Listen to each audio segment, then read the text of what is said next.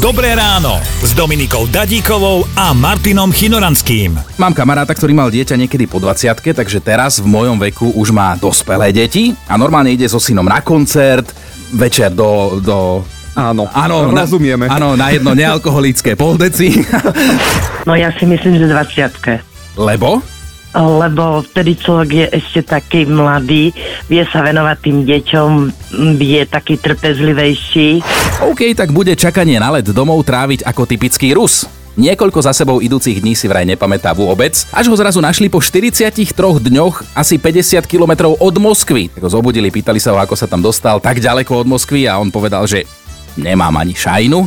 Poľnohospodárska univerzita v Nitre ponúka aj v budúcom akademickom roku štúdium pre seniorov, to znamená tá tzv. univerzita tretieho veku. A to mi presne napadlo, ako sa babička prihlásila na takúto univerzitnú tretieho veku a sa jej pýtali, že babička, prečo teda idete študovať takto na staré kolená? A ona hovorí, že no lebo dedo má rád študentky.